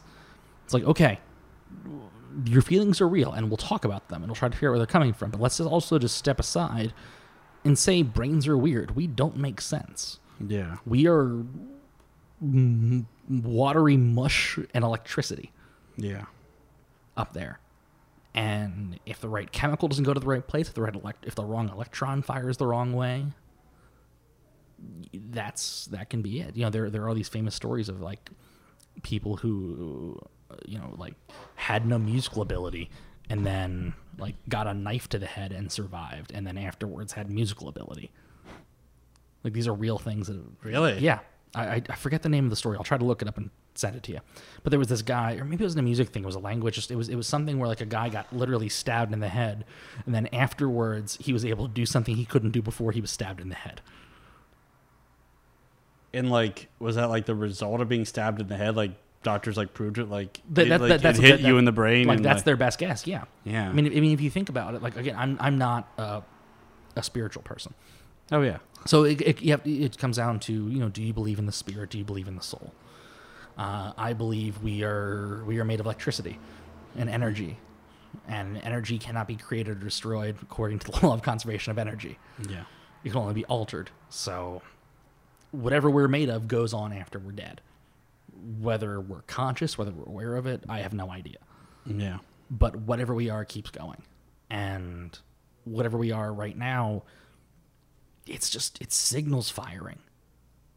You know, if you get uh, a, a, a good a good friend of mine um, had a, had a brain aneurysm a few years ago, just Okay. just out of nowhere, and he almost died. And when he was in the hospital, his wife was visiting him, and like he didn't recognize his wife, and uh, told his wife to stop bothering him, or his best friend Iron Man was going to beat his wife up. Okay. Be- because just again, something had blocked a thing in his brain. yeah. Did he ever get better? Mm-hmm. He did. It's ag- again. I'm I'm not a person of faith, but this is the closest thing in my life I will say I have ever seen to a miracle. Yeah. Like he lost a bunch of weight, and his vision got a- his vision got worse, but mentally he's just as sharp as he was the day before the accident, before the thing happened. Wow. and if you look at like al- Alzheimer's or dementia, or, or working you know in, in in the group home, things like that. There's so many things that can happen inside us that define us who we are for for better or for worse Yeah. and like if you're walking around and you just suddenly get a memory of something you have you know there's no context nothing triggered it like you think of just like you're walking around all of a sudden oh man i said that thing at a party in high school that was really shitty i shouldn't have said that Yeah. I have those all the time. yeah Yeah. like there's no reason for that brains are weird we don't make sense Yeah. and so we have to accept that we don't make sense and there isn't always going to be an answer Yeah.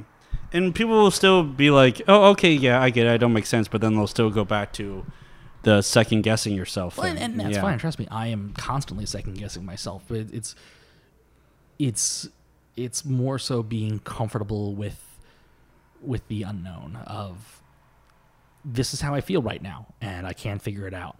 Yeah. But this is how I feel, and because even though I can't figure it out, that doesn't make it not valid. Okay. You know, however, however you feel in a moment, if you you know if you go through a situation and you're, you know, people say like, well, I don't want to be angry, I don't want to be sad, I don't want to be you know, to deny those things is to deny that you're human. Yeah. It's what you do with it that matters. Okay, you know, I, you know, I have been at you know, I, I, like I said, I've been I've been suicidal in my life, and I know how lonely that can feel Yeah. and some people you you can take that and and turn yourself off to the world and Yeah. be bitter and be like well people weren't there for me so fuck everybody Yeah. or you can say no wow that's a horrible way to feel and if i can help somebody not feel that way a little bit less then that's a great thing to do That's awesome. Wow. Um, I think we have to Yeah. end it there. Like, Yeah. jeez. Wow, this has been.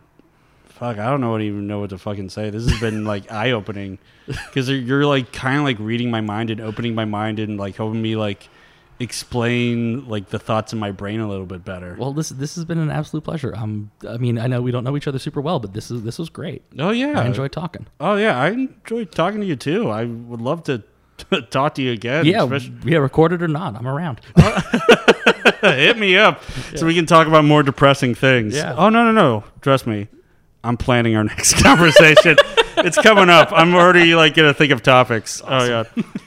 Zach, thank you so much. This has been an absolute pleasure. uh, thank you this, this was great All right, thank you. Bye.